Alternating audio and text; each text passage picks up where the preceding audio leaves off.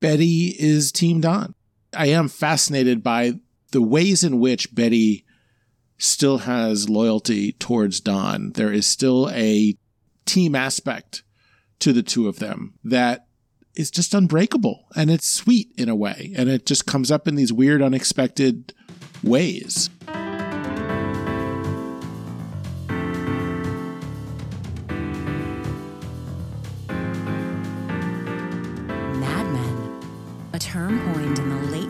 1950s to describe the advertising executives of Madison Avenue. They coined it.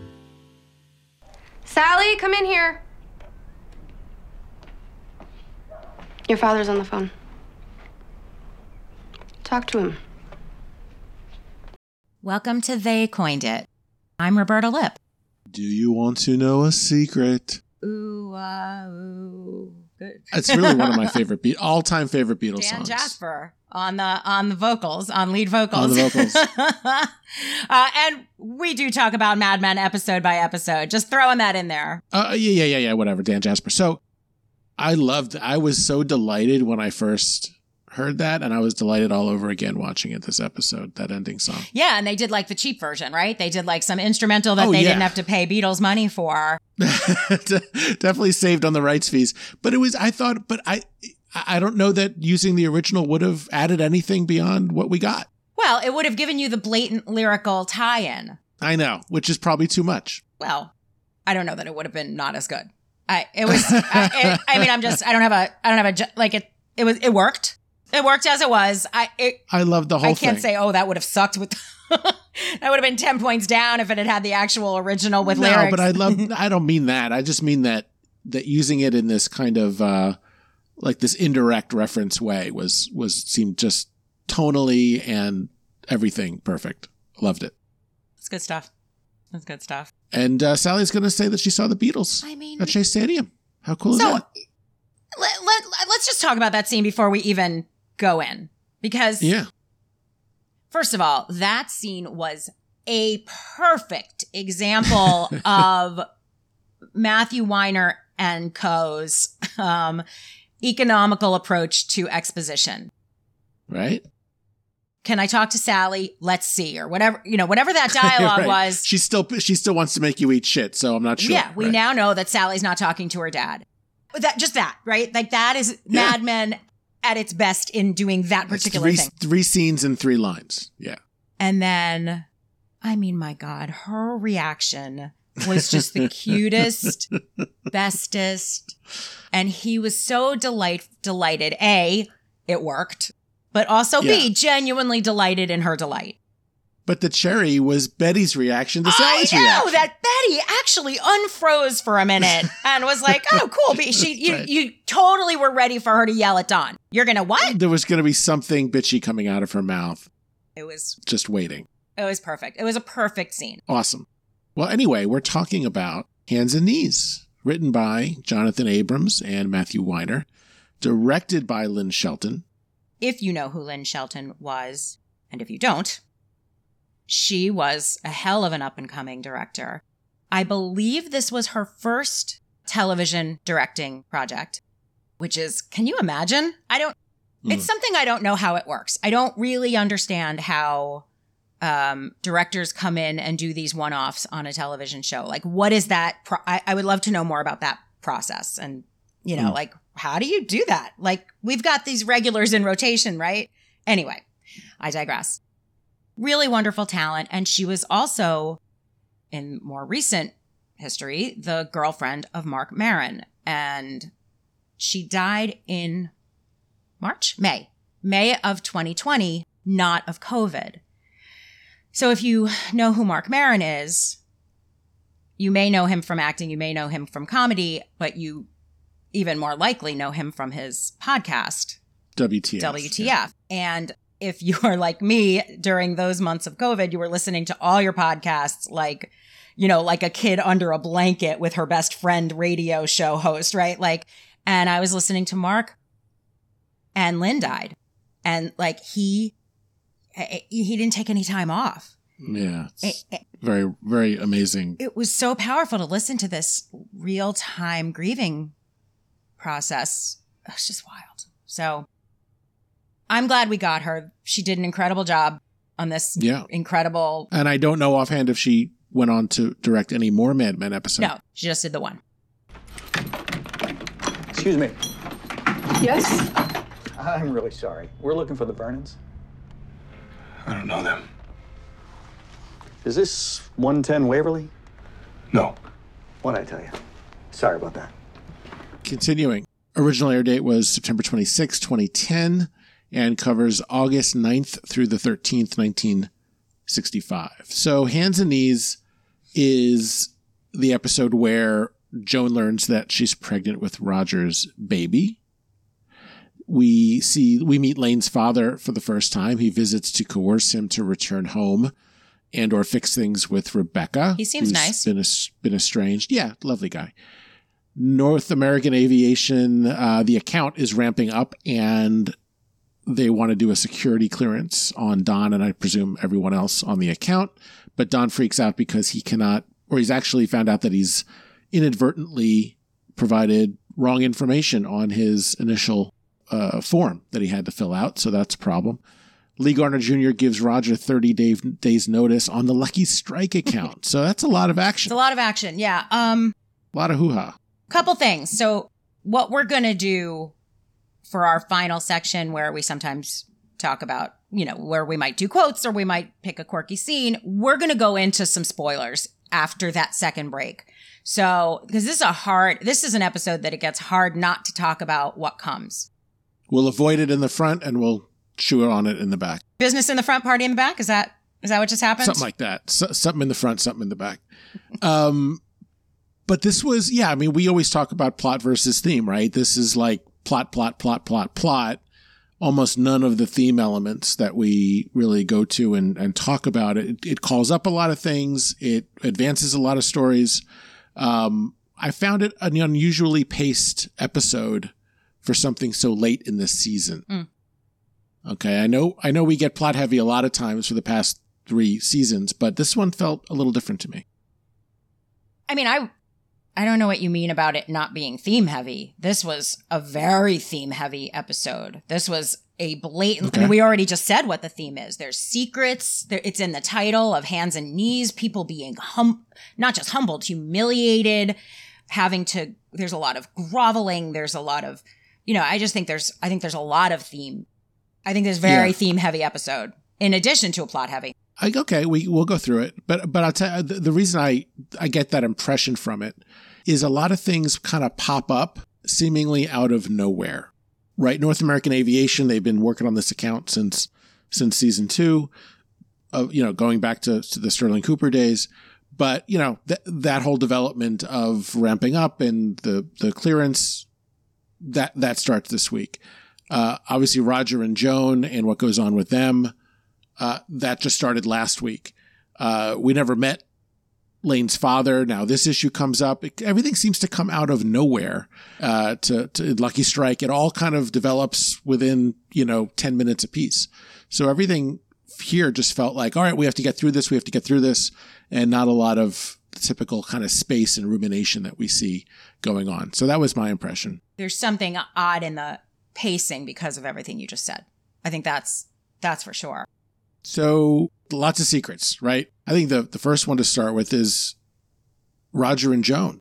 We had them having a an unexpected quickie, I guess you could say, on, on the Upper West Side on the streets after being after being mugged. They hooked up. I mean, I, I again, I defend it. I think uh you know, you're working with your ex. You're working side by side with your ex and and when Joan was when she was leaving Sterling Cooper, she was a lot icier with Roger. You know, they never really broke up. It just sort of stopped, right? Well, I think she wanted to be a faithful wife. I mean, that was her her mindset going in. Yeah. She wasn't gonna keep screwing around with the boss while while she got married. Right, but that but they broke up before Greg. But they didn't break up. They ended before Greg. They ended at his heart attack. That's what happened. He had a Oh, heart right, I attack. see what you're saying. And they just Right, stopped right. seeing each other. Yeah, and then yeah, more or less. they were sort of fine with each other. But then once she started seeing Greg, once you know, we come back into a season and suddenly she's got a fiance. Right. That's right. Time had passed, and and that they had been broken and up. for for there, sure. she's that's where she's being much more steely with him, much more cool, much more putting him in his place, right? Much more angry Yeah. at him. Here we are now, as we've talked about, collapsing of hierarchy. Mm. They are they are finding each other again a little bit in in the comfort of being coworkers. I Mhm. think the mugging while and I, I'm obviously you know I mentioned this, but I think the mugging while a certainly valid plot point is kind of an unnecessary plot point to get exes to mm-hmm. to s- screw up and screw. No, I think I think it all plays. Yeah. I, I really do think it all plays. And you're you're mentioning the trajectory of their relationship. I think is very relevant because she kind of they've gone through these these cycles, you could say, of where she kind of plays into it, and Roger's always going to be Roger. The guy never changes. He's got one song. He keeps singing it. He's he's old school with uh, with, with it. And she what varies is her tolerance. She's kind of in one place when they were seeing each other illicitly. Then she's in another place when after his heart attack and when she gets married.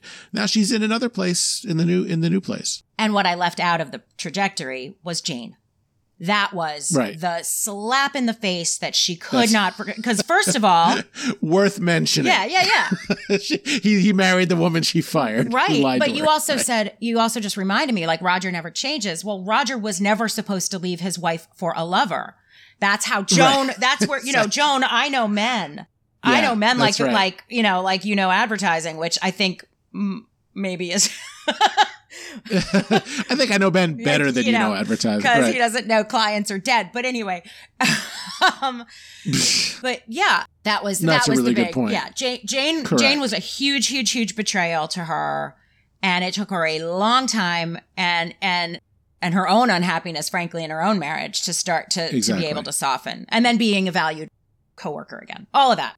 So with Greg being a not such a hot husband, um, B enlisting in the military without consult, consulting her, uh, C having to go to Vietnam, and four, uh, four, D really did it. one, one, one, two, and C. no, I, That's I my- thought it was funny. I'm not into categorization these days. funny. That is funny. But but but to cap it off, him being a, a rapist, I think all of that conspires to to uh, turn Joan, you know, uh, uh, uh, to, for her tolerance of someone like Roger to uh, adjust over time. Yeah.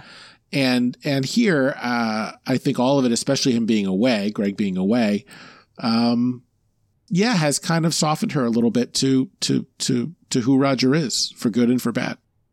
there were the two scenes with them. And in the first one, when she tells him, he was wonderful. Right? He was surprisingly, I mean, there was, I did have the thought like, how many of these have you take, Yeah, handled yeah. Roger? Right. We know how many, you know, we know that Joan has had two abortions. And actually, oh, there was a scene that I was going to forget to mention, and I'm going to mention it now because I was uh, before we started, I was trying to review some of the early early scenes about secrets and lies and hands and knees, right? The the sort of the two, the secrets Mhm. and then the humiliation and shame. I would say shaming is is more the thing, and it was that friggin' doctor's appointment. So I know I'm I'm jumping ahead, but my God, Yeah. for that guy to wag his finger at Roger Sterling, more great representation of the medical industry on Mad Men. Right. But Ugh. that was uh oh boy, that was that was deplorable.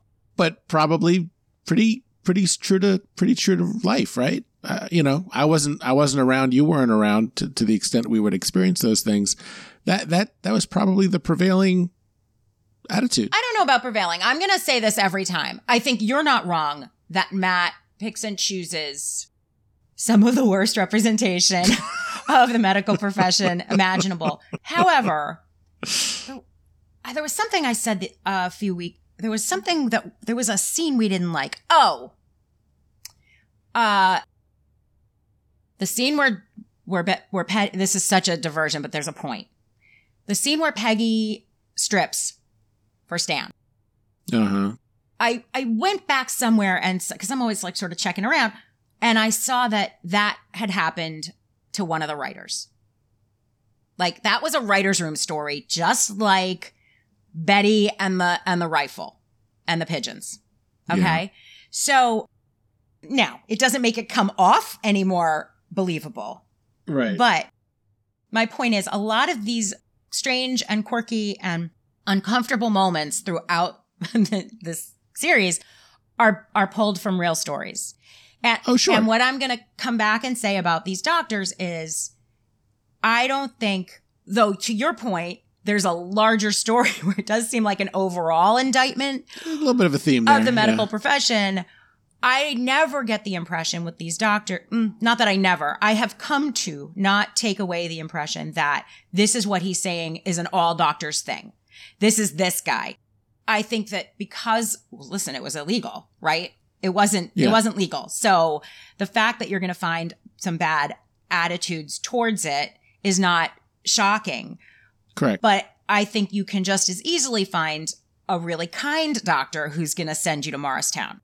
Or you can find someone that sighs heavily, shakes his head, and writes the script and says, "Be on your way." Right. Right. Not this. Not this heavy-handed, like you know, moralist. Right. Exactly. I, I just don't Yeah. think he's saying all the doctors were like that. That's my point. No, no. I'm just saying we have a we have a number of Assholes. relevant data points through four seasons, uh, almost. Uh, I think we we you know we're, we're we get the message he's delivering here. And what's notable about this one is that he's doing it to Roger. That it's not just a woman getting getting shamed. no, yeah, he is not sparing. He he makes the point. You're you're you're almost as old as I am, and da, da, da. like right. he makes the point that they're kind of equals as he's shaming him. And that Roger, you know, is still goes through life in this world as kind of a little boy, as a rich little boy who who avoids responsibility. So, yeah, I can I can see that as being enlightening to Roger Sterling's character. I don't think it's anything we don't already know, but sure, let's we we can go there with it. You know what it says about Roger, as much as it might say about the medical industry. Okay, I can I can live with that, but I, I can see that as being why you'd want the doctor to be so so rough on Roger in this case. And I'm saying it probably serves both those purposes. Wait, can you say more about that? Because I because I don't know what I don't know what you're saying. It says about Roger. I was saying what it says about the doctor that he would scold a, a, a man he sees as his equal, which is unusual in this environment. That's right. And we've seen a lot of women getting shamed or tisk tisk and all that. Uh, here, we're seeing Roger, who we already know goes through life as a rich, spoiled boy. And here he is. Ha- this is another another example of, of of Roger having to deal with the consequences of having never grown up. You could say, Okay. right? He's I got it. the marriages and the cheating, and this this is going to happen. So that's what I'm I'm saying. It serves both of those purposes. Yeah, and it's also a little preview of what's to come, right? Like for Roger in this episode. what I found really interesting is the language that Joan and Roger use throughout this whole thing. They there's this in this great Mad Men tradition now of taking things two ways depending on how you hear it. They each say, uh, I, I forget which conversation. I think I it's, think it's the first one. the first one. I'll take care of it. Hmm. Now we'll talk about in the spoiler section where this kind of comes down, but I'll take care of it could mean a, two different things. It could mean I'll take care of it, I'll get it out of the way, or I'll take care of it meaning there's going to be a baby to take care of. And they don't they don't clarify that, and I think that's intentional. Yes, I think. Now I can't remember. I think they probably used it more than once, and maybe in both scenes. But I think that each time it actually means abortion, and it's it's sort of of note that it can also translate into "I'll take care of a child." I do think that the I think the intention each time is the almost the, co- well, but it's it's the obvious, but it's also the colloquial. Right. Whereas Exactly. it- where the literal would be I'll take Yeah. care of a baby. I mean, look, she she goes to the doctor to get they get the prescription. She goes out to Morristown by herself. She has to, you know, that's not uh, that, that I don't think they're ambiguous in the moment. Whatever happens happens, but but the language itself I think is notable Yes. for for for the ambiguity. Jumping to the end a little bit here of of the scene, the last scene in the office about it, uh, the the after after the appointment. Um, you know, Roger says something very sweet to Joan. He just says, "You're so beautiful," because she's kind of putting her chin out and keeping her head up and putting on a brave face. And he's, you know, he's distraught, obviously, right? And for her. And, you know, he says, You're so beautiful to her. And that's the first time Roger has, like, I think we've seen a really genuine, non-ironic, non-winking Roger uh, saying something so so uh, thoughtful and sweet to Joan because he truly, truly means it from the bottom of his heart. And I go back to, you know, after his heart attack when she's putting the makeup Right. on him and he says something disgusting. I think this is like the bookend to that. Yeah. And in the middle, in the uh, I think it's the second scene, or maybe it's the same. Maybe I'm mixing up my scenes, and it doesn't matter. Um, Yeah, it doesn't but matter. He, what what he says to her is, "I can't stop thinking about you. Maybe I'm in love with you." Mm. And that was what Joan needed to hear to make sure she knew that Roger had not changed. That is no way to declare your love for somebody. That is Really? An absolute solid stake in the ground of I am absolutely not solidly putting a stake in the ground. Uh huh. And So maybe I'm in love with you is not the way to declare your love for someone. All right. You know, let me take- write it down. I'm going to write this down. write it down and we're gonna- we're recording this. You can you can uh, yeah, yeah, yeah. I'm gonna. I'm gonna edit it just so I have. You know, it. it's an and it's a great moment. It's a great revealing moment where Roger has this notion that he could change. I mean, he's basic he's like Joan, you and I should be together. Maybe I'm in maybe I'm in love with you. Like I, I think it's almost like maybe I'm capable of loving you. Huh, let's let's let's explore this from the standpoint of what this says about me. The fact that I might love you. right. Right. it's horrible. and and you know there it is i mean it, it, there's a lot of uh you know fan shipping of roger and joan and i think this is roger and joan i think they have great great affection for one another i think they are Mhm. I mean A plus plus chemistry. yeah right? she I mean, laughs at his jokes. Like she loves everything about all the abouts about him right? She loves his Uh-huh. humor. She loves his you know she she really does. She really you know the way she's not rolling his eyes her eyes at his jokes. And uh, she really feels good around not all of them, but yeah, she feels good around roger. She, she does, and I've said it from from season one, which is these are two people who really feel like they've got life figured out, right right whether they do or not, but they they act like it, and I think that bonds them in in some very unique way. yeah they're super they're super compatible they've got a super affection for each other i don't think i don't you know i don't f- uh, fan shipping is never helpful No. but but I don't think there's a. I don't think there is a scenario in the Mad Men universe where they have a successful marriage.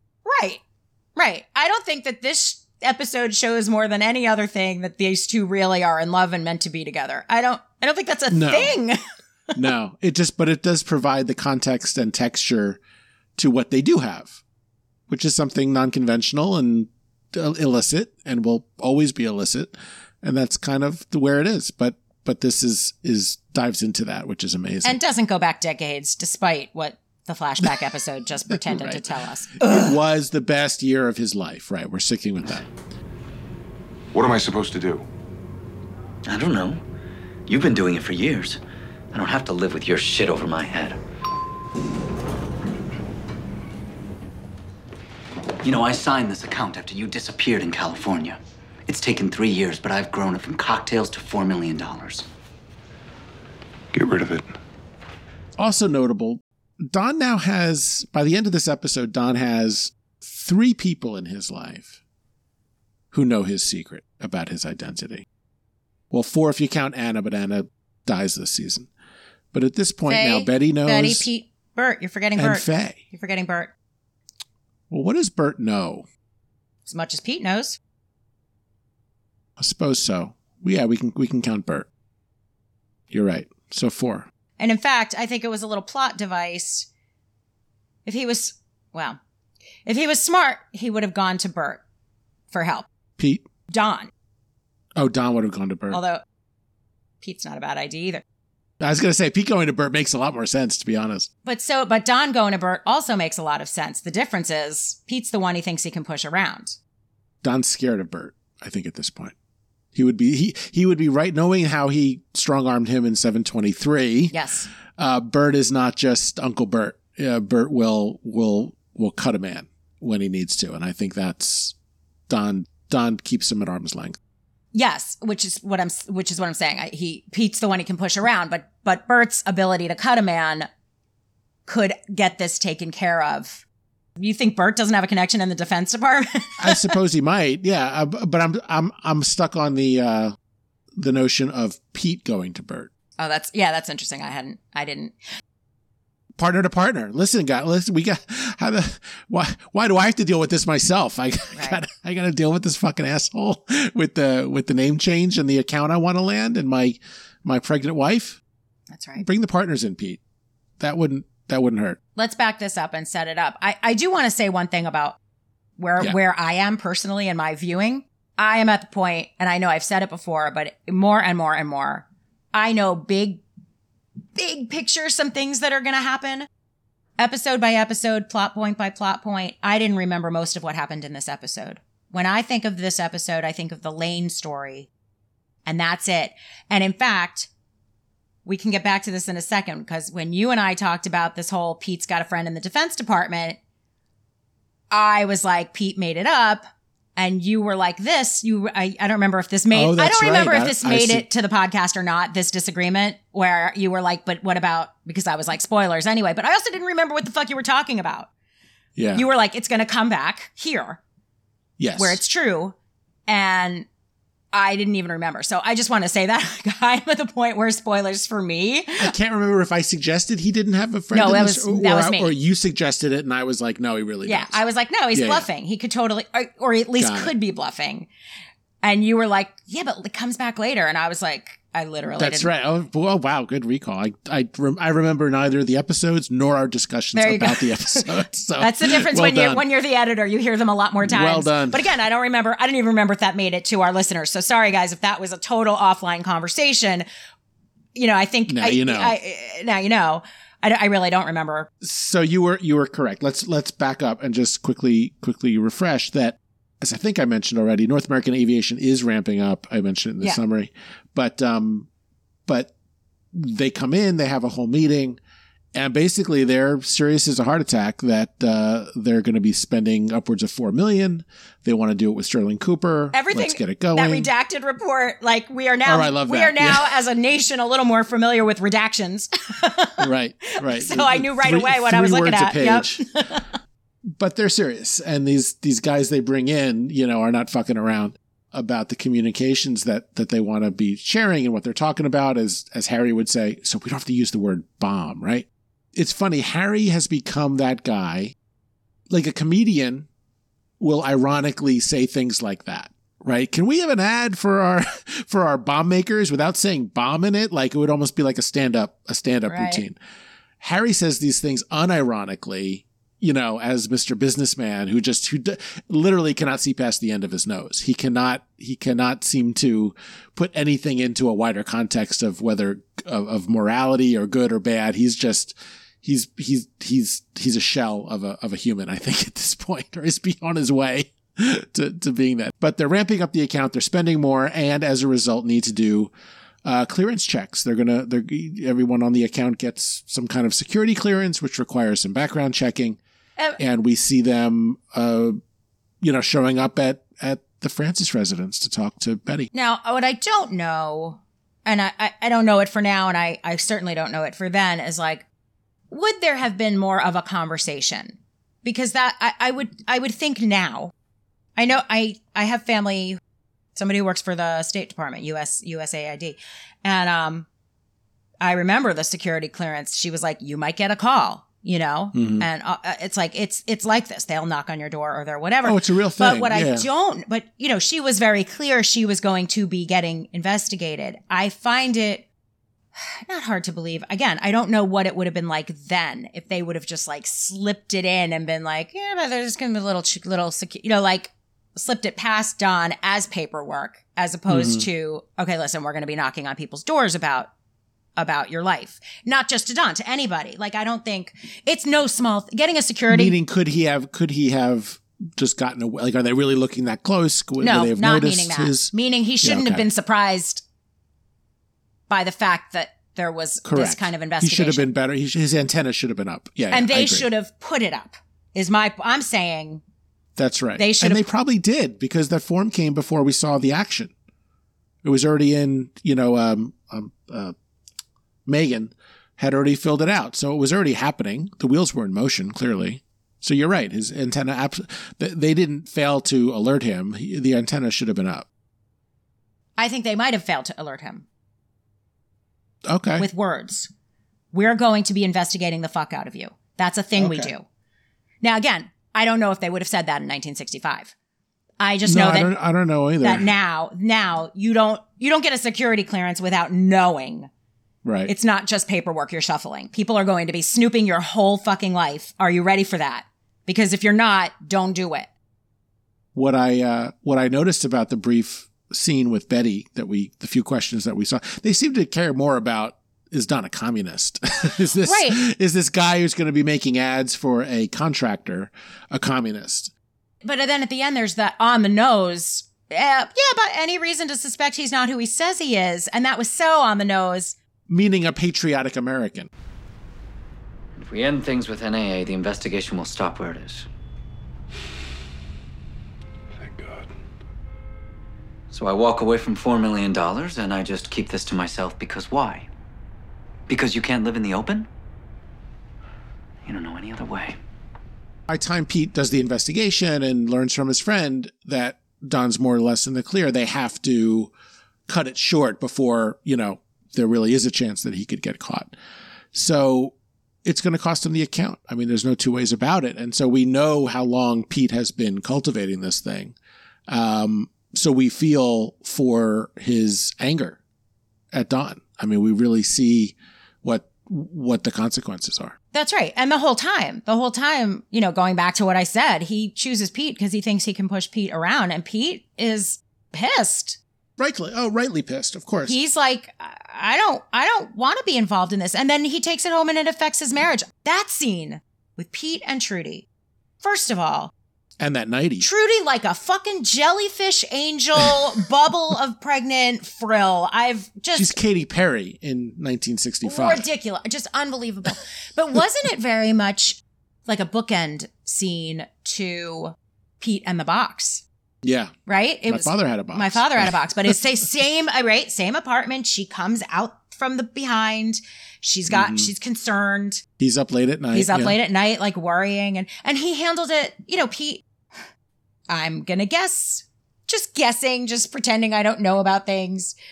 That this doesn't hold for long, but we really are seeing the best of Pete in this episode and, and in this this phase of their marriage. He's he's being faithful, he's being loving. What he said to her is right. I just can't tell you. Well, look at what he does for Don to kill the account. He takes the fall. He falls on the sword with the partners, gets Roger yelling at him, and doesn't doesn't rat out Don at all. It's just Kind of wild. amazing. Yeah. So yeah, I agree. We're, we are seeing, in some ways, the best of Pete It's weird. Kind of eerie. it's just weird. and the best of Trudy's nighttime wardrobe. And all of her legs. telling you. It's I'm telling you, frilly baby doll jellyfish. I mean, over the top, right? I mean, just it, it was like even for them that had to have been but bananas. Janie Bryant must have. If you think Janie Bryant doesn't have a sense of humor about some of the costuming, just come back to the scene. it's amazing. We see well, and first of all, we see a lot of male pajamas also in this episode. I only noticed Pete's specifically. Well, Henry Francis is in Yeah, full He is. full uniform. it's a it really is just amazing. We don't talk about this enough. There were there were clothes just for sleeping. Right? It's what is it? It's always like, you know, shorts and a t-shirt maybe or everyone's got their own little but it's some version of everyday wear that we typically do now. It's not it's not pajamas. Pajamas have kind of gone away as a thing. Uh, uh, no, di- disagree. It's just they've they've changed. They're less they're less formal. They're more fun. There's a ton of pajamas out there. I have No, I, I know. I see them online. Yeah, I. I realize you can still buy pajamas, plenty, but, but, plenty of, and they're it's just more niche. It's much more niche. I would say. Yeah, I think it's way more niche. Everybody had pajamas. It's just that it's less formal. Just it's it's it's a similar reflection of the clothing. I mean, Mhm. Pete's pajamas, ha- you know, look like a, a scaled down version of a man's suit in the way the collar is on, and They and- all do, yeah. and and Trudy is wearing a dress, nightie, but yeah. but for nighttime, right? So it's the same. You know, now it looks more like loungewear and it's more like cute, matchy, whatever, and it doesn't look like the best. Listen, Okay. the best pajamas on television. You haven't watched Schitt's Creek, right? Uh, not much of it. So Schitt's Creek, very fashion oriented and and and bold in its fashion and all that. Yeah. uh, Dan Levy had a, a big eye on that, and both David and Moira Rose and um, Catherine O'Hara almost exclusively only wear black and white or shades of gray. Only. I mean, there's like Okay. three exceptions total between the two of them in seven seasons. But what has gone unnoted is that Moira, because they live in this, they live in a motel, so you see them a lot in their pajamas. You see, you get a lot of them waking up or going to bed.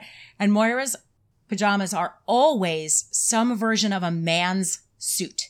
It's Wow. wild and fascinating and beautiful. Anyway, Interesting. yeah. I stand somewhat corrected. I I still I still think it's kind of niche, but certainly w- th- th- this was the heyday of pajama wear in the 60s. There are a lot more people who are comfortable saying, I sleep nude and I'll be seen that way or with a little t shirt on. But there's plenty of pajamas out there. I don't mean that there aren't things that people wear to bed. I'm saying that the idea of pajamas as separate from anything else you would wear. I know you keep saying that. There's a lot of pajamas out there. It's not, Okay. it's not, it's not like a weird person who wears them. There's plenty of Okay. pajamas out there. All right. My sample size is still relatively small. So, um, my point is that, um, yeah, so I agree with you about, about Pete kind of a little bit coming into his own here. Yeah. And that reference point to earlier where we, where we see Trudy and Pete kind of having these late night conversations about important stuff being very relevant to this.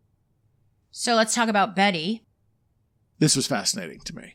Uh, I was fascinated by Betty and uh, particularly the Betty and Don phone call, but you, you go first. I don't know if that's, that's where you kind of, Yeah, no, that's part of it too. The primary fascination for me is Betty is Team Don. I wasn't surprised by that. I don't mean to say that I was shocked, but I I am fascinated by the the ways in which Betty still has loyalty towards Don. There is still a team team aspect to the two of them, both as husband and wife, both as not say business partners, but partners in in Don's business to some degree. That is just unbreakable and it's sweet in a way. And it just comes up in these weird unexpected ways. And this was one of them. Just the fact that she, she she- not every maybe every reason you could say if you're betty to rat him out and to fuck that guy and and spill everything that she knows. But um instinctively i don't think she i don't think it crossed her mind for a moment to give don up Yeah, I, I didn't see it quite as as Team Don, although I see I do see it's not it wasn't devoid of that for me. It wasn't like Mhm. it wasn't there's no emotion here. There's also she's the father of his children. There's Mhm. also how does this reflect on her? Now, Some self-interest, you yeah. know, and I, again, I don't think it's all that. I think you're not wrong uh, at all. I think there's a, a little bit of all of that there. Um, protecting Don and protecting yeah you're saying their interests are aligned which makes sense yeah, yeah, yeah, yeah. That's right.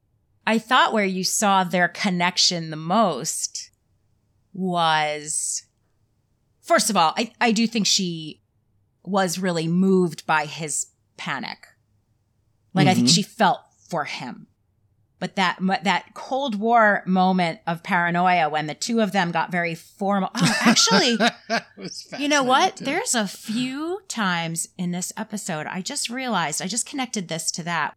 Okay, ready? I'm not gonna I'm not gonna have this perfect, but I just got this. So what I was gonna say, of course, is that that part where the two of them, you know, stiffen up and get Yeah, formal and pretend to be having some whole other conversation. why would that be a problem yeah you know, because they think their phones are tapped. Fine. But that's one instance where they are pretending to have to end a conversation for other listeners. That happens at least two other times. oh roger and joan Roger and Joan, where Joan's like, Yes, yes, Mister, we'll get right on that, or however that was. faye and don and then yeah. Faye and Don. Yeah. Yeah. So I, I didn't Yeah. connect this to that until just now. Mm-hmm. Mm-hmm. No, that's That's, that's good. part of covering up secrets. Yeah, for sure, for sure. But there was it was it was a whole Cold War thing of Yeah. these phones could be tapped. But they were super aligned on that. Like that was that almost more showed the marriage than anything. Well, they both snapped they in. both boom, and they both were Yeah. fully aligned and fully Exactly. connected. Yeah, yeah, yeah. It's It was- weird. it was- right. but there it is. I thought it was kind of funny. and Betty's got this secret from Henry. Yeah, that's the other thing. You know, the other theme of this episode that I haven't used in words, that we haven't said in words, is consequences. This is an episode full of consequences. And we've talked a bunch of times about Don became Don and then who else who cares who it hurts? And he never he never did. He never cared who it hurt. He cared about being caught. Yeah. He didn't care that it hurt this Anna Draper person before, you know, I say that in the way that I mean it before he knew her. Right, till she tracked him down. Yeah. You know, I, he didn't care that it hurt her. He cared that it would hurt him. So he never cared about the consequences of this until Adam. Mhm. And this is another episode where he is just the covering of his secret is just shitting all over everybody. It's shitting all over women. We'll get to, you know, Megan thinking she's about to be fired because he blames her. Mm-hmm. We won't get to it. There it is. that was Yeah. it. It's one sentence. There you go. Betty, Pete, the agency that he's building. It's even impacting Betty Draper's marriage, Betty Francis's marriage. Yeah, and that, and that to me is is further evidence of the strength of the bond with Don, because you know it while it suits her interest to to not to not rat him out to to the feds. I agree with that. Um, and it's also sort of like, do I even want to deal with this? You know, let me just the path of least resistance here is just keep my mouth shut. So that's obvious. So I, I I agree with that at the same time. But she could easily, you know, tell Henry, oh by the way, here's here's what you don't know about Don. Let me tell you this, and have it just something that she shares with him as her new husband if she were to choose to. That would not be that would not be out of left field. But she doesn't, and I think that's also part of like, uh, you know, Henry's in politics and he's in he's with people with power and he's in a powerful position and he's going to get more powerful. You know, this is not good for Don. Even if even if Henry would protect me as he would, um, telling Henry is not the play I want to make on this, not the move I want to make. I think it's not good for Henry. I think part of, I think that's part of all of her calculation about this. Listen, I think Betty would have gone into that. Well, if she wanted to hurt Don, telling Henry would be a good way to do it. Betty rushed into this marriage. So if Betty entered into this marriage with a secret, it is likely that Betty would maintain that secret. I will definitely grant you that and Betty that. At the same time, I do think the fact that he's engaged in politics, I don't agree with you. I think the concern is it damages Henry professionally. Assuming he keeps that secret. No, assuming if it gets out. I don't think Henry does keep either either way. I don't it doesn't matter. I don't know I don't know how far she's thinking it through. It's just like this is a big fucking blemish in her on her and then that and ergo on on Henry. I, I get that. I'm, I'm, my, I guess my point is, if either of them wanted to drop a dime on Don, that would be that would take five seconds to do. But she's not going to allow. She's not going to put Don in that position, and I don't think. I don't think it affects her. If it's, it's not like she was complicit. It's not like she knew. She can prove that she didn't know. It it has. I don't. I don't think it comes back to her at all. I think if she was, if she wanted to make Don's life really difficult about this without it affecting her, if she were to plan to do so, she could. She could, but I think she thinks again, I don't think it's the only motivation, but I think she thinks it absolutely affects her. It affects Henry. It makes the, everybody look bad. She's all about appearances. She's all about there's nothing in my Yeah. there's nothing I in my that- closet. So I think That fits. Yeah. For sure. So let's break. when we come back, we've still got Don and Faye, Roger and Lucky Strike, and Lane and the Playboy Club.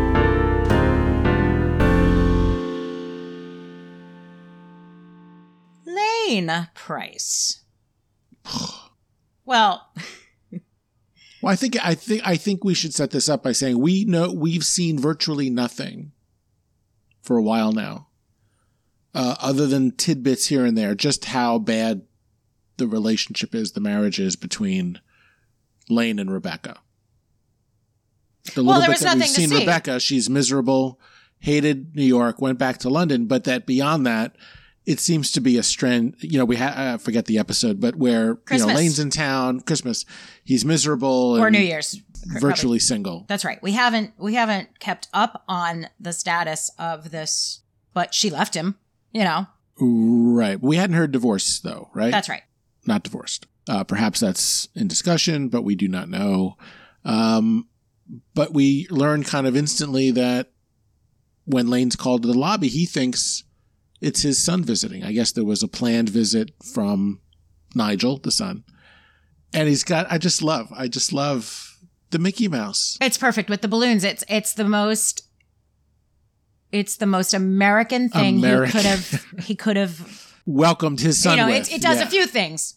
It's it it gives you the visual infantilizing, the infantilization of him in the eyes of his father. right when it goes south. Yeah.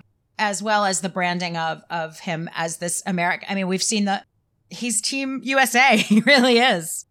He loves New York. He really does, and and and he kind of glows when he talks about being in America versus his home, and uh, or making America his home over over London. So he's left, you know, going out to who he thinks is his son, but he sees his dad, which I don't think anybody would. that's, that's a shocker. Um, this this read very, I don't know, false to me. So you, you tell me if I'm if if this is just me, but I don't know that you need to fly across the Atlantic, especially in those days, to deliver this message. I just don't know that. I think, especially Seem dramatic. as well, it is dramatic, and I think as we see how it goes, Yeah. I think this is a monster who exerts power over people. We're not here to talk about succession, Roberta. no, not yet. Oh, okay. It's very, it's very, it's very It succession, right? It's, it's a lot of. It's also he's lo- he's one more he's one more he's one more from the uh the Watchers Council, Buffy people. I don't. Yeah, I don't know what that is. There's these these mean English men who are very controlling. But no, I think There's a little Logan Roy in in, yeah, in this yeah, man. yeah. No, that's right. And I thought I think um I didn't have a problem with it. I mean, I Okay. I had a lot of problems with it, Right? It seemed overly dramatic. Well, overly dramatic. Sh- well, sure. How else are you going to show us? Tell. I mean, I didn't, but it didn't. It didn't seem implausible to me. It seemed like, listen, the ticket was bought. hmm They were sticking the kid on a plane. This is not acceptable. My my grandson is not going to be traveling. I am putting a stop to this. It is time that my son come home. And that level of thinking that that's going to work comes from who he is and what this relationship has been. And it worked. Oh, sure. So I didn't have a problem with it. Okay. Again, it's not a black and white. You're not no, wrong. It's just, it's just, it's, just, it's just how how you interpret it. It's not how anybody would roll today either, but I don't think so. Somebody with plenty of money and no other interest than controlling the behavior of his son and the appearance of this family. Yeah. Okay. I love you too. I just wanted father to meet you. Well, that was a silly way to do it. And I don't know why you're asking for trouble. No, you're in my life. I want him to know why I'm staying. Why do you have to be so damn dashing?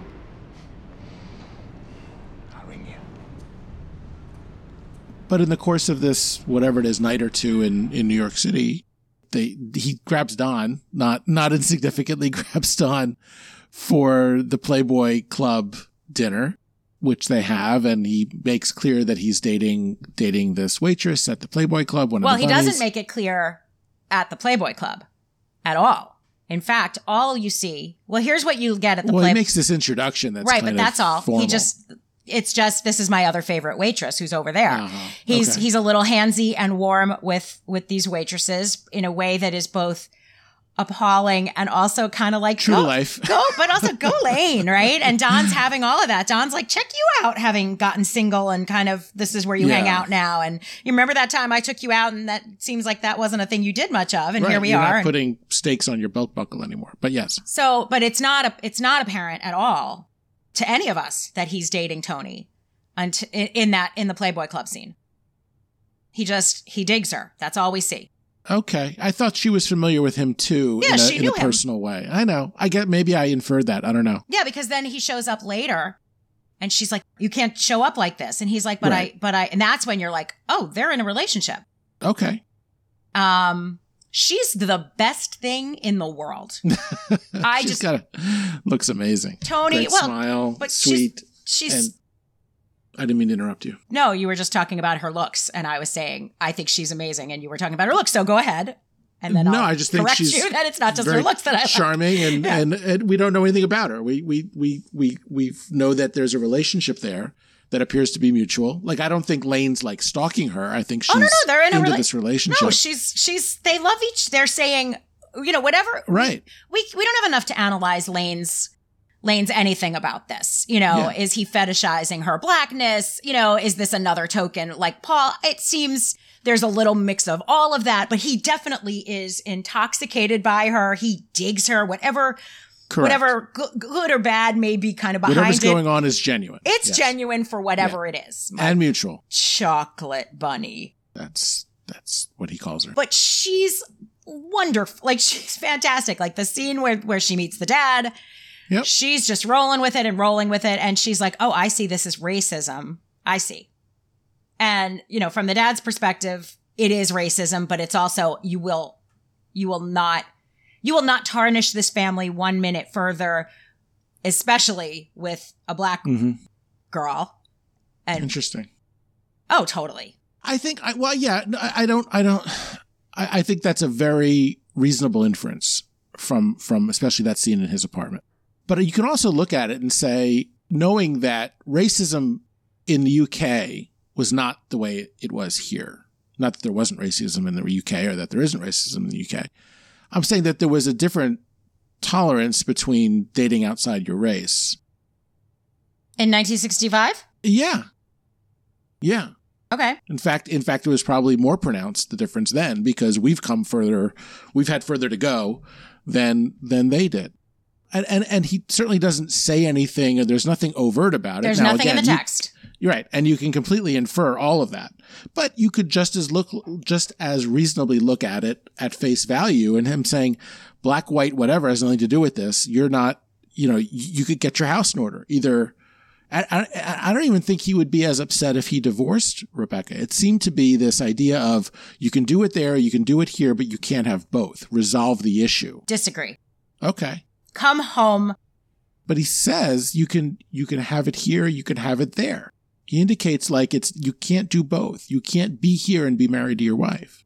It's either come home and be with your wife or come home and woo your wife back to New York. I don't think there was a choice called Okay. you can divorce your wife and I'll be fine with that. You're saying he wasn't saying that. I am saying he was not saying that. Okay. That seemed to be an option the way I read it. No. This Okay. guy was ve- this this you don't try he wasn't No, I, I, I don't think there's any question what his preference was, but I think in terms of the options he was trying to impart to his son as his foot was on his knuckles was was get this taken care of, which is different from come back to your wife. I, As I don't think it option. is. I don't think it is for him. All I- right. And I and and I yeah. And honestly, I hated this plot so much. Hated it. Hated it, wasn't interested. So I easily could not have could have not picked up on every every nuance of it. I was this was so I, I just this was again, this is another one that just came out of left field, had no real preamble to it. Well, what kind of preamble are you looking for? More about Rebecca and Lane, more about what's going on, more about that his father is displeased with the arrangement the way it is. Anything. So for me, this had nothing to do with his marriage. This was all about who is Lane and meeting his father. And in the three scenes, we learn everything about Lane that we didn't have before.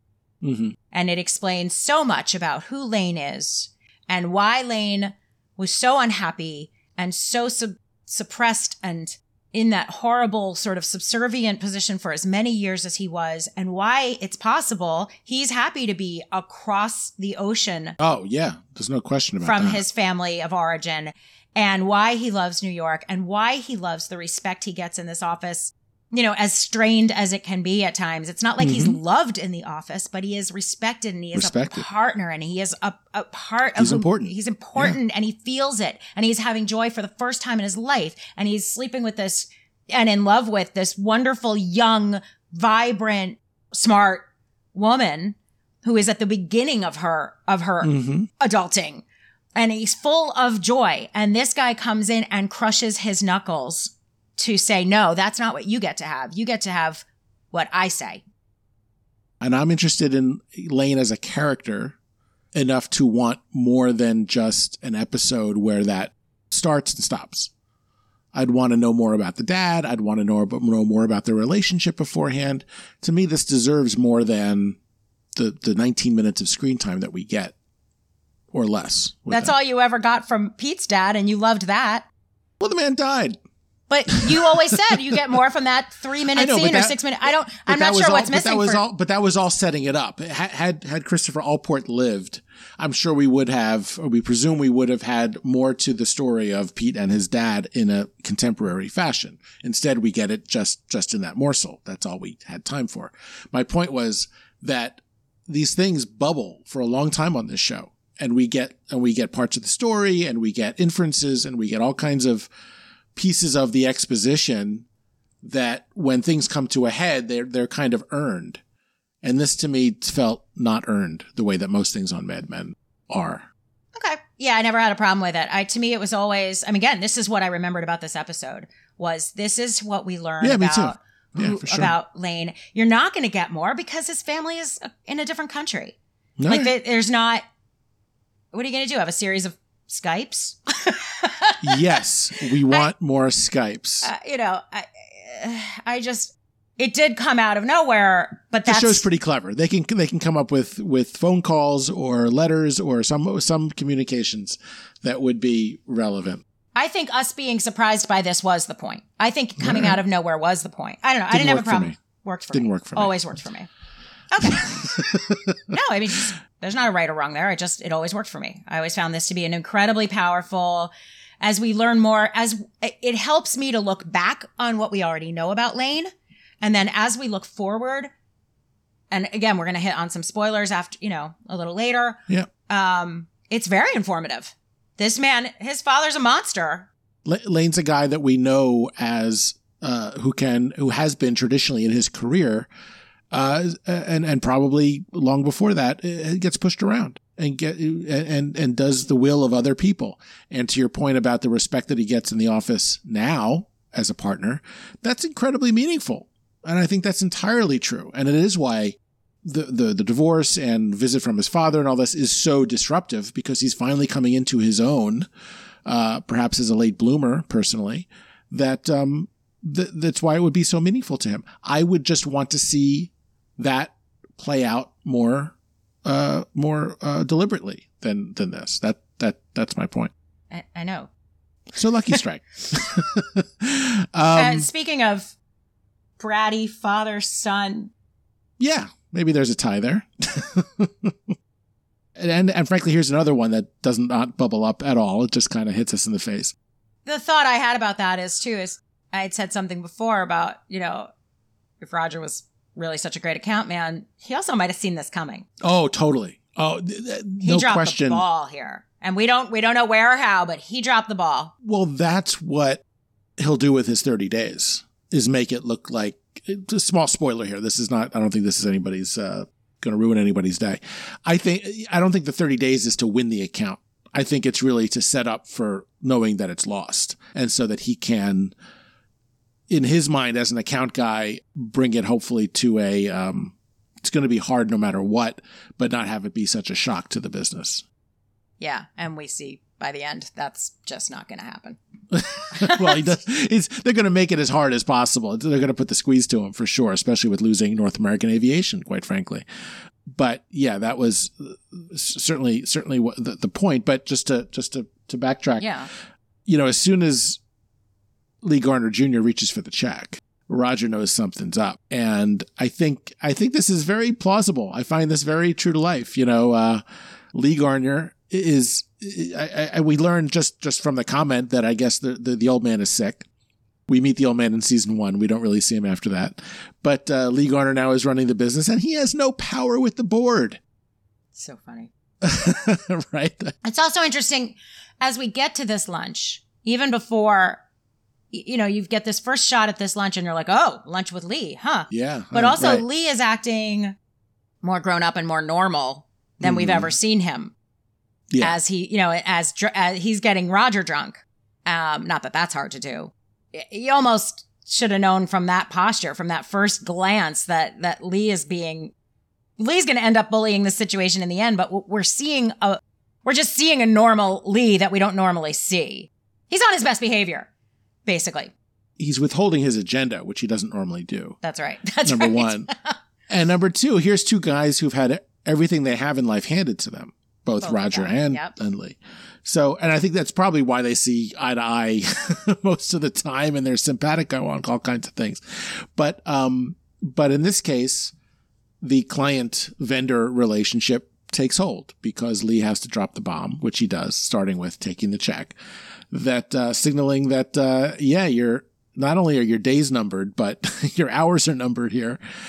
And uh, more to the hands and knees theme. This is Roger begging, begging to just have this little cushion, uh, which which again he'll use to to hopefully brace the the company a little bit. But by the end, it's clear he's not doing. He's not going to do that. He's not going to do shit with those thirty days. I he's already li- well. He's already lying. He is, but he needs to start with the accounts fine. So what happens over this is day 1. When you get to day 10, 20 and 30, it's going to devolve. I, I I would guarantee that. And I think we see some of that. Again, spoiler light, but yeah, I think I think you have to start where everything's fine and then he'll slowly be breaking the news. This was a really bad idea on his part. the thirty day thing and not telling his company. I think it's a bad idea, but it was, as they say in Argo, the least bad idea that there was. I, I completely see Roger's oh yeah, logic in, His in, logic in doing this this way. inside of his panic. That's right. It's it's a horrible situation, and yes, how he didn't see it coming is absolutely unfor. That's the unforgivable part of this. This is Roger not doing his job to to not know. And it, again, it's not that Lee Garner Jr. would say, "Hey, I have no power with the board and things are afoot. Watch your back." That Lee, that you're not going to get that from Lee. But the old man's sick. He's not in the in the in the big chair. Now it's Lee. What's that situation mean? What could that mean for my firm? Rogers, that's what an account guy does, is understand all that shit. So none of the of the causes of this conflict should have been new to Roger. Yes, I don't find that that is the unforgivable part. I think the thirty days and not telling his firm. Yes, well that's the that's compounding The compounding the right. actual unforgivable part. The no question. the lame part is, you know, once again, what does Roger do for a living? Apparently, not much. Well, the one thing, the one, the, the one thing he, the one ball he can't let drop is now inches from the floor. Um, so, but, but that all happens in, again, they could have dragged that out for, for five episodes, but they sure didn't. Um, but to me, this was a lot more plausible than, than, than other things where, uh, over the course of a lunch, you would go from thinking everything's fine to holy shit. Yeah, and it occurs to me that this episode is a lot about just bombs dropping, and life does roll that way sometimes. Mm-hmm. Out of nowhere, my father shows up, and everything's fucked. Out of nowhere, my biggest account that is holding up our firm is gone. Out of nowhere, Joan is pregnant. Out of nowhere, out of nowhere, out of nowhere. So I, I that's just another okay. and life will do that to you and put you and get you on your hands and knees. And by the way, we don't use it as much these days in this context, but it occurred to me that hands and knees also is kind of something you would say about a baby, not a newborn, but like Oh, babies like crawling. yeah. crawling on their hands and knees. Just throw, you know, just that. There you go. uh, You know. Sure. Let's get something to eat. I think I better be on my own tonight. Why don't we see each other tomorrow? Okay. We'll figure out what to do. I promise. So this this is now, and, and you're beginning to see as we're closing out episode ten out of thirteen, uh, what the next three episodes anyway are likely to be dealing with is the fallout from from that lunch. And we're losing Lane right when this is happening with the money. Yeah, right when there's right when there's going to be a huge cash crunch. Uh, yeah, Lane. What did he, I forget? What did he say? Did he say two weeks or a month? Right. So A month or longer. He really, he really left sucks. it. He left it open ended. He really, yeah, you know, he really got beaten, literally. You know, one one of the things in this episode too, and we're we're gonna we're gonna talk about Faye and Don. It's almost in the continuation of how Beautiful Girls ended with that swelling music and these women and the decisions they're making and the choices they're making and the issues they're living with. This was, by the way, a Peggy free episode, which that's Mhm. weird. You know, again, we talked about consequences, but most of the consequences are falling on these women. Mhm. These women are just after effects in this episode. Like I said, Don not caring how Megan is affected and the fact, you know, he happily blamed her for something that that he was had no interest in taking responsibility for. Megan's been on his desk for five minutes. She's exemplary Mhm. and he does that to her and and lets her sit there and feel that and goes and pours his drink um his drunkenness is not in full form but his sobriety sure also isn't right, right. um but you know joan picking up pieces of of what happened with her and roger as every woman ultimately will because yeah. every woman who gets pregnant is from a man and every woman has to deal with it one way or another and sometimes men do and sometimes they don't and again trudy being impacted just uh, betty having to do what she did and it affects her Mhm. marriage all this is all the women are just sort of shit is falling from the sky on their heads Yeah. And the shit that's falling from the sky the sky is all these men doing all these asshole things And it's the second episode where Don vomits. i know i did not miss that More, more of that. really interesting to see Don have this panic attack. It's almost backing up. Don meets with what was he, the accountant or the lawyer or whoever that guy was, the one who Yeah. asks if he's stooping Megan. this is Don not running away. This is Don put, getting his, I mean, preparing for the worst, sure, but getting it's his him affairs not in running away right now. It's him preparing to run away. Maybe, yes, of course, but but there's less of that impulsive. I think the panic attack is I think the panic attack is really interesting because normally what he does with a panic attack is he makes a plan and I'm going to run away. Now, be, he was responsible. Betty does not deserve to Correct. pay the price for what I've done. She's already paid enough of a price. I'm taking care of my wife, ex-wife. I'm taking care of my kids. That was big planning and I feel like somehow the I think part of it is that he's sitting with this rather than actually running away. And that's what allows him to have a panic attack. I, I, maybe I, I don't know if I'm right about this or if I'm articulating it in any way that makes sense. No, I, th- I, th- I think I get, I get your meaning. I, I think two things. First of all, um, the first time he was confronted with this, he wanted to run away with Rachel Menken. like in five minutes. Right, like just on this, like uh, fight or flight. It was flight all the way. Yeah. Pete's got the box. Rachel, let's go. right. Let's go. What about your kids? I'll Uh, what provide kids? for them. Yeah. I mean, it was a joke. This time, for the same reason, he's running. Same uh, reason. or or or he's freaked. Um, but he says to Pete, "Remember, you know, you got to give me some time. Time for what, Don? Time to get my shit together so I can run away again. Like this, Don would absolutely run away in a heartbeat in terms of not, rather than dealing with this or going to jail or whatever the penalty might, or you know, even Faye, you know, in five seconds realizes that you know you could maybe do something about this, like."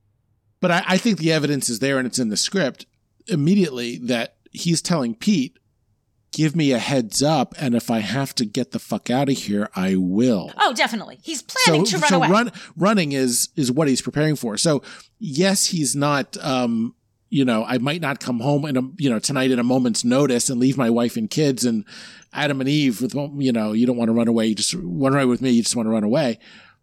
It's not that, but it's still running away in under other under other terms. And um, yeah, so he's going to prepare. He's going to do the trust, but it's all under the umbrella of I might not be here. I might have to disappear.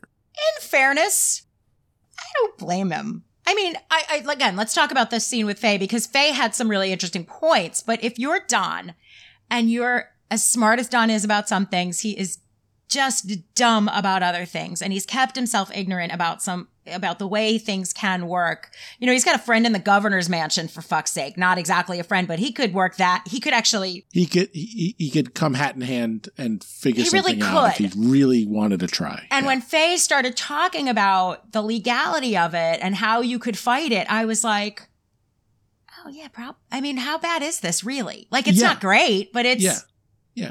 It, that's, it's, it's not, he's a deserter. He's a regular deserter. He's a regular deserter. And when it's two years, four years, five years after the Korean War, maybe it seems like a bigger deal. But when you start to get to 10, 12 years after the Korean War is, at, is and over, we've got a better, new, better war to, to, to fuck up. well, yeah, but but well, which probably actually doesn't help his cause, but but but but but you can kind of put some distance between you and the crime, and and hopefully come up with some negotiated settlement with the government or whatever it might be.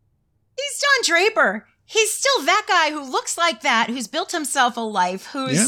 who, you know, he's this perfectly perfect looking white man Right. who has built a respectable life, who took care of the widow, the widow Draper, all of that. Like he absolutely could He could put a good case together. put a good case together, and Faye made that point. Never been discussed, never considered, nothing. And when she said it, I was like, oh no, she told like he's not he doesn't have to be so fucked.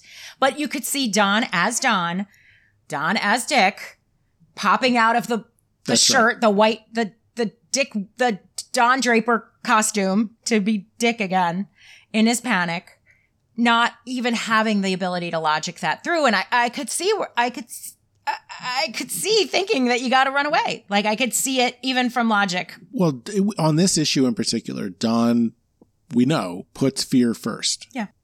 And his fear leads all of it. And it shouldn't, but it does. But it does. Because Faye doesn't have the fear. She can think a little more uh, clearly. Now, I want to ask you about. Now we have to go do in the Wayback Machine of seeing this for the first time. What did you think about about the fact that he told Faye? Hmm. Again, a little more of the truth. That even then, you know, he he even came closer. Yeah. Yeah. He even came closer in the detail of because first he says they they thought this, and then he was like, and I let them. So he came even closer. He told even more of the truth. Yeah. No, I, I, my, my impression is back when I first saw it, and again here, Don had a wife with whom he had three children, married, what was it, over 12 years or something? Whatever it was. that he did not say a word about this to until you know virtually the end.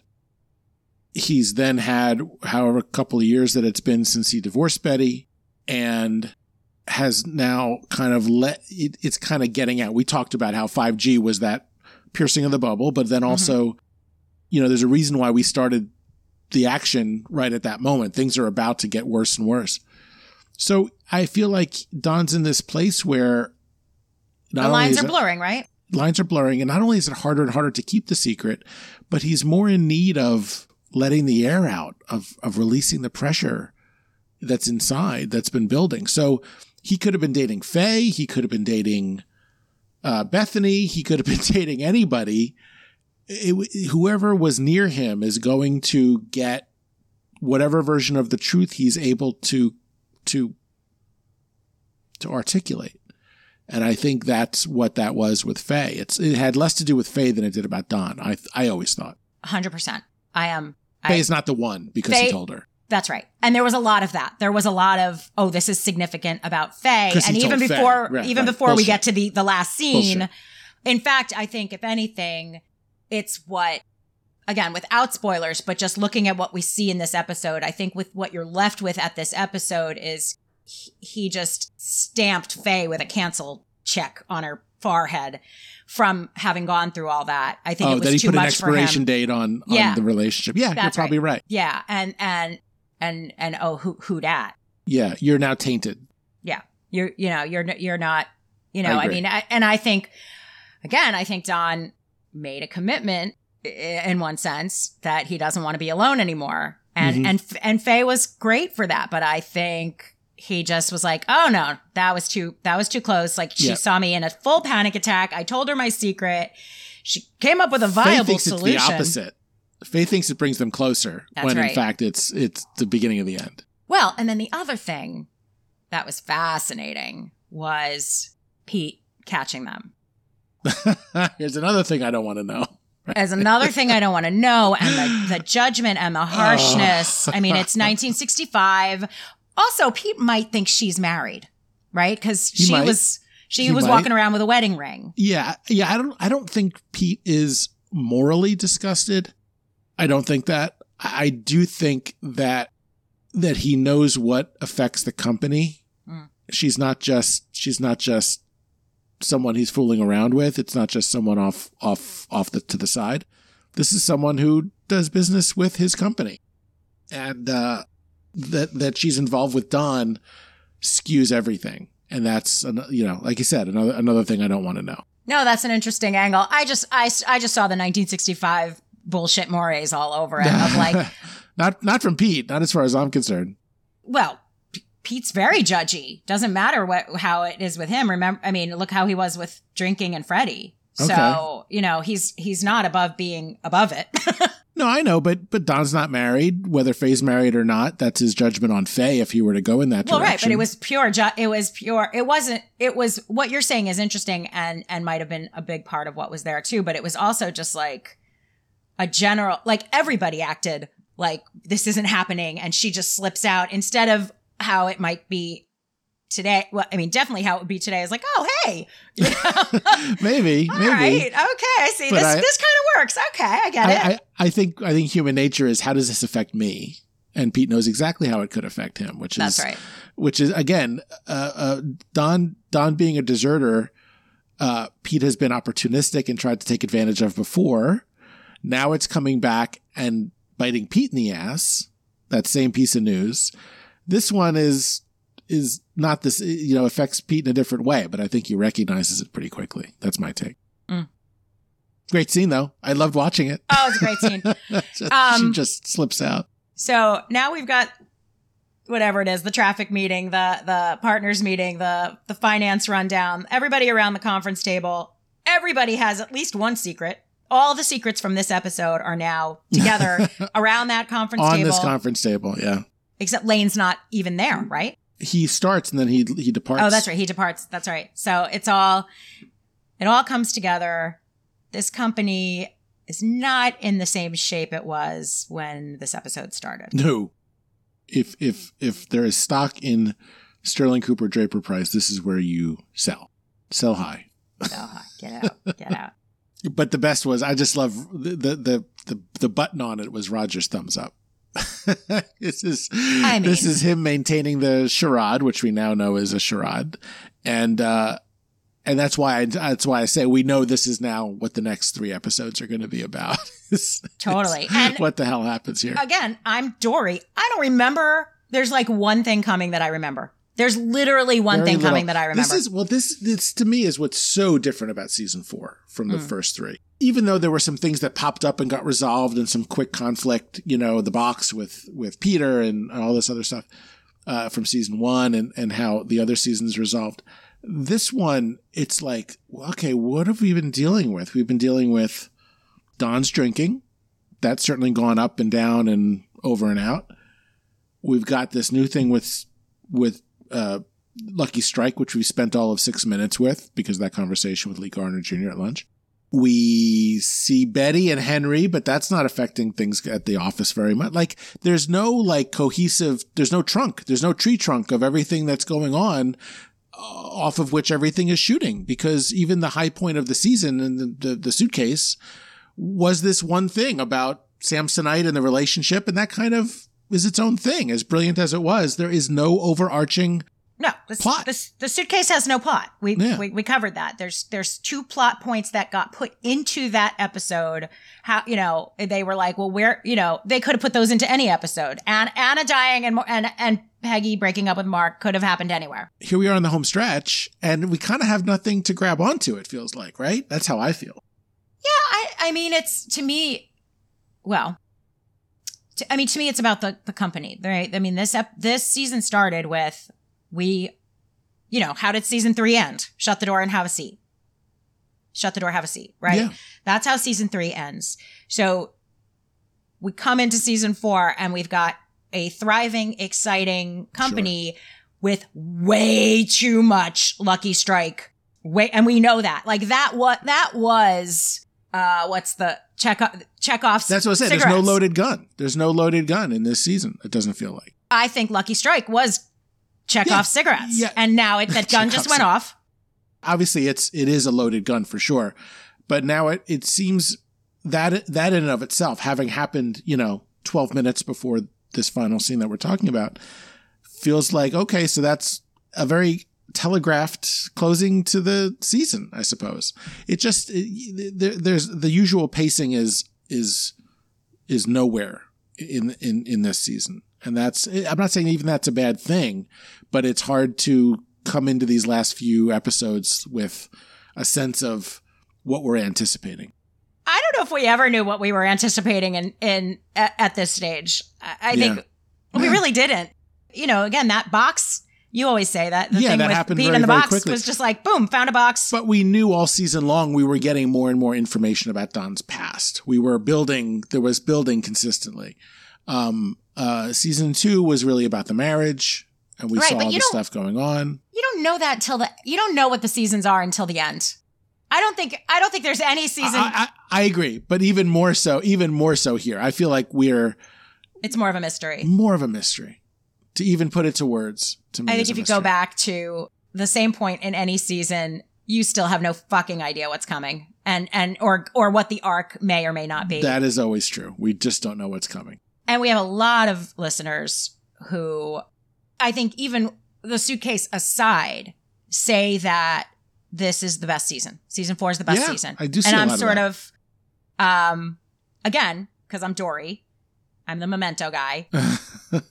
I, I know one big thing that's coming, and I, I can't think of much else, which is No, really fun because we're about to go into a spoiler section. And yeah, hope- right. You know, no, I listen. I love season four.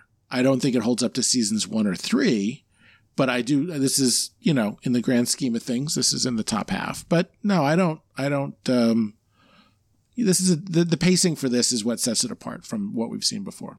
we will uh cover the other episodes. Let's we'll- decide to come back and do episode eleven. How about that? I mean, if yeah, I think we should do. I think we should keep going. I think you know, should. as right. a I wasn't suggesting that we as a podcast. call it off. Other other weeks, I'm definitely suggesting that. But we have Chinese Wall next week. we do. That'll be interesting. And uh, it is a good episode, so we'll we'll keep going, man. But but wow, this is not where we usually are on on episode ten. That's all I'm saying. All right. So when we come back, we are going to talk about some spoiler stuff. So if you are that person, again, stick a pin in it. Come back next year. We'll we'll see you next week if you're that person. But if you're not that person, we'll see you in a second.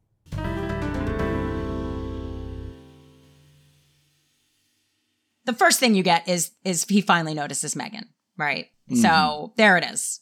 We we know what's going to happen. We know I don't and I don't remember how it ends with Faye, but we know it ends with Faye and he's gonna marry Megan. he, yeah, he has to break it off explicitly. But you're right. No, Megan Megan is the big the, the big spoiler for this for this season. And going back, we do see there was completely hidden in plain sight, which was wonderfully done. The breakdown with Sally and there was Megan's arms. I mean, Yep. Megan just She was always the woman on the, the Johnny on the spot for whatever Don needed all season. it's interesting. It's like you could see why people marry their secretaries I, because she just makes everything better. She's that gorgeous. Right. And by the way, I met her one time. Oh. It was on a red carpet line going into like one of these Times talks or one one of these, you know, when they would do the tour. Uh huh. And I got I got very up close with her. And uh, later later in the series, she alludes to having self consciousness about her teeth. Maybe might be even next week. I don't fucking know. But she has, you know, she's she's absolutely gorgeous, and she's her teeth are odd, right? Up close, all you get is the gorgeous. Like Mhm. it's insane. You're just like looking up at this, and sh- and she kind of bends down to talk to me. Yeah, right. And she's just, she was just so beautiful. Right. So Yeah. No, you I, know, she's a beauty, and and uh, but but but again, uh, purposefully and artfully and and wonderfully hidden in plain sight for the season. totally. Just these little moments here and there that when you go look back and you add them up, you go you go, of course, of course. So, you know, Don's going to head out west by the by by by the finale. So, um, so that's yeah, that's certainly one thing to look for. I think another thing is well, just the result of of Joan. The the uh, the little cat and mouse with Joan. She does not get the abortion, Yeah. um, which again I, I still take as a, a wonderful, not really a head fake, but definitely leading us to believe that not only was the intention, but uh, she actually did get get the abortion. Yeah, and you're. I, I mean, I remember the discussion was you're left. it- It's so hard to put my own head back into knowing nothing, even even with all the nothing know, I, it's- I, don't, right. I haven't retained. But that conversation in the waiting room is is to me was unmistakable. Not just knowing how it turned out, but going, oh, Of course, she, I, I I remember being confused by the 15 year old by saying, why was she saying? I thought she was talking about herself. Was that the first abortion that she had was when she was 15? She's still referring to herself. I didn't know what it was, but now it's, it's loud and clear. Yeah. And um, her husband, the doctor, is just dumb enough to believe that whenever she decides to tell him, the baby's going to be his. That's right. Because he Um, can't count either. They did have have uh, the sex she didn't want to have right before he left. Well, look, seven weeks. That's not, it's not implausible, right? Yeah. By the time we get to the, a big belly, it it can all get mushed together. yeah. But it was legitimately left where you were pretty sure she had the abortion, Pretty but you sure. weren't. You there was a there was a. It's not confirmed. She is back at work the next day, which you could, you know, and Joan maybe would be right. I would, maybe I Joan would think, would be. Yeah, yeah. I would think Joan would be, especially on a day when they're going over finances. Right. like that's Joan, but but also you know in the brave face, and that that, that is Joan, and it's right there that she didn't have it. it's right, there. that she didn't have it. But but again, uh, I think in real life, I think this is one that's more about the artistic writing Sure, and, the psych out. yeah, right. What you would do is say, Roger, get in here, or you would call him that night, Roger, I couldn't go through with it. right? Roger here thinks she had an abortion.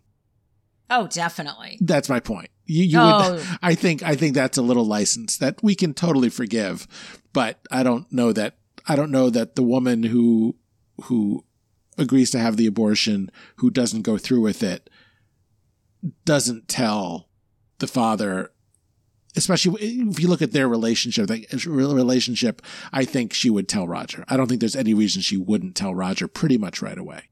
Here you go. Ready? Yeah. He really made it clear you can go have this baby if you want. That's I right. want nothing to do with it. Yep. And that was Yeah. Hold on. And that was in her decision to have this baby. Th- this now became not a Roger and Joan problem anymore. This now became Joan and what are my priorities and what what you're my family and what is Right. my life and this is very personal and fuck you Roger. Roger's We'll- already absolved himself. Right. Yeah, he Yeah, took see what you're himself out the game. You're right. And I don't owe you any, you know, I've just been through whatever you think I've been through, but I've actually been through something else. And he'll either figure it out or he won't. I think that's you're a hundred. That's exact precisely. No, that's that. I, I didn't look at it that way at all. But that's you just 'Cause the re- hands well, up over your head. And the relationship changed in that decision. You're right. Like, No, he no, said what he said. he- no, I'm just thinking it through more. Like, yeah, like He took himself out of it. You're- He took you're right. himself out of it, She and did sh- not owe him the explanation. Had she had the abortion, she they probably would have. Who knows? I mean, uh, uh, you, the next day you're not the same either. well, I think I think what you So said she- is either totally way. She sufficient. takes herself So out. That, yeah, that, yeah, that, yeah. that completes the Yeah. the narrative from all sides. All right. Is there anything else that we super want to get in? Because again, I don't remember a whole lot of what's coming. I well, remember I think I think with, mar- I think, goes I think the Disney only other gets- spoiler with Lucky Strike has to do with the fact that um, they end up they end up doing the preemptive breakup with Lucky Strike. Remember? Oh, I don't see. I don't remember. Yeah, remember uh, Don does the ad. Oh, Remember Don does the ad. We're break why we're quitting tobacco by Don I- Draper. Oh, I totally forgot Yeah, that's coming. That's that starts in the next couple episodes. So yeah, that's part of the fallout. I, I want to say it's not if not the last episode, maybe maybe episode Oh. twelve. Yeah, yeah, yeah. You know, And then and then to go far into the future. Uh, sorry, I just jumped topics. Did you have more about that? I apologize. no, that's just that's coming. Is Lane killing himself? Correct. you know, this is the beginning, but this is this episode is the beginning of both. Look, there's a lot that starts to happen that leads to Lane killing himself. Well, Rebecca One is back, right? he's back with Rebecca, Yeah. who who he basically married his father. That's what we learned in today's episode. Is Re- Re- Rebecca is oh, I see. And her overbearing, right? very Yeah. unkind to him in general and That's demeaning to him and and so so so he's back with rebecca he's pining after some somebody uh, like somebody who doesn't exist or something Oh, that he's whole thing. Yeah. yeah. fucking around with money but also this is the episode that begins the trouble the money trouble for this company and then he starts doing what he's doing but also we learn the de- the degree to which he's got abuse in his past and right. present and Yeah. present so that you know i- i- this is this I didn't I didn't have it all I had was that the father thing. Yeah. But actually now l- looking at that Lucky Strike and the father thing both happened in one episode. This is the beginning of um again, this is a guy who's probably dealing with depression Yeah. and we don't we don't Yeah. It have words for that and doesn't end well much. for Lane. That's for sure. It really doesn't. All righty. All right. There's some This spoilers for you. Were we spoiled? Did we spoil you? You're, spoiled. spoiled. There you go. Um All right, All right. Always thank you. Thanks so much for listening. Thanks for your great comments. Thank you for if you have not reviewed us, um, given us a five star review on Apple Podcasts. Do it now. A lot. Uh, spread the word about us. We're starting to grow a little bit out there, and you know that's because of you. So thank you. Thanks, guys. See you next week. See week. you next time. Hey, Coiners, we're so glad you're enjoying the show. One of the best ways to support us is to give us rave reviews on Apple Podcasts and to share us on social media. A great way to literally support us is at our Patreon, where we've got some extra content. Patreon.com slash they coined it pod. If you're able, we love you either way. And we love your comments and your questions. Bring them on. Questions at theycoineditpod.com or find us on Instagram, Twitter at TCI Mad Men Pod. We've got a lot more Mad Men to get to, and we can't wait. See you next episode.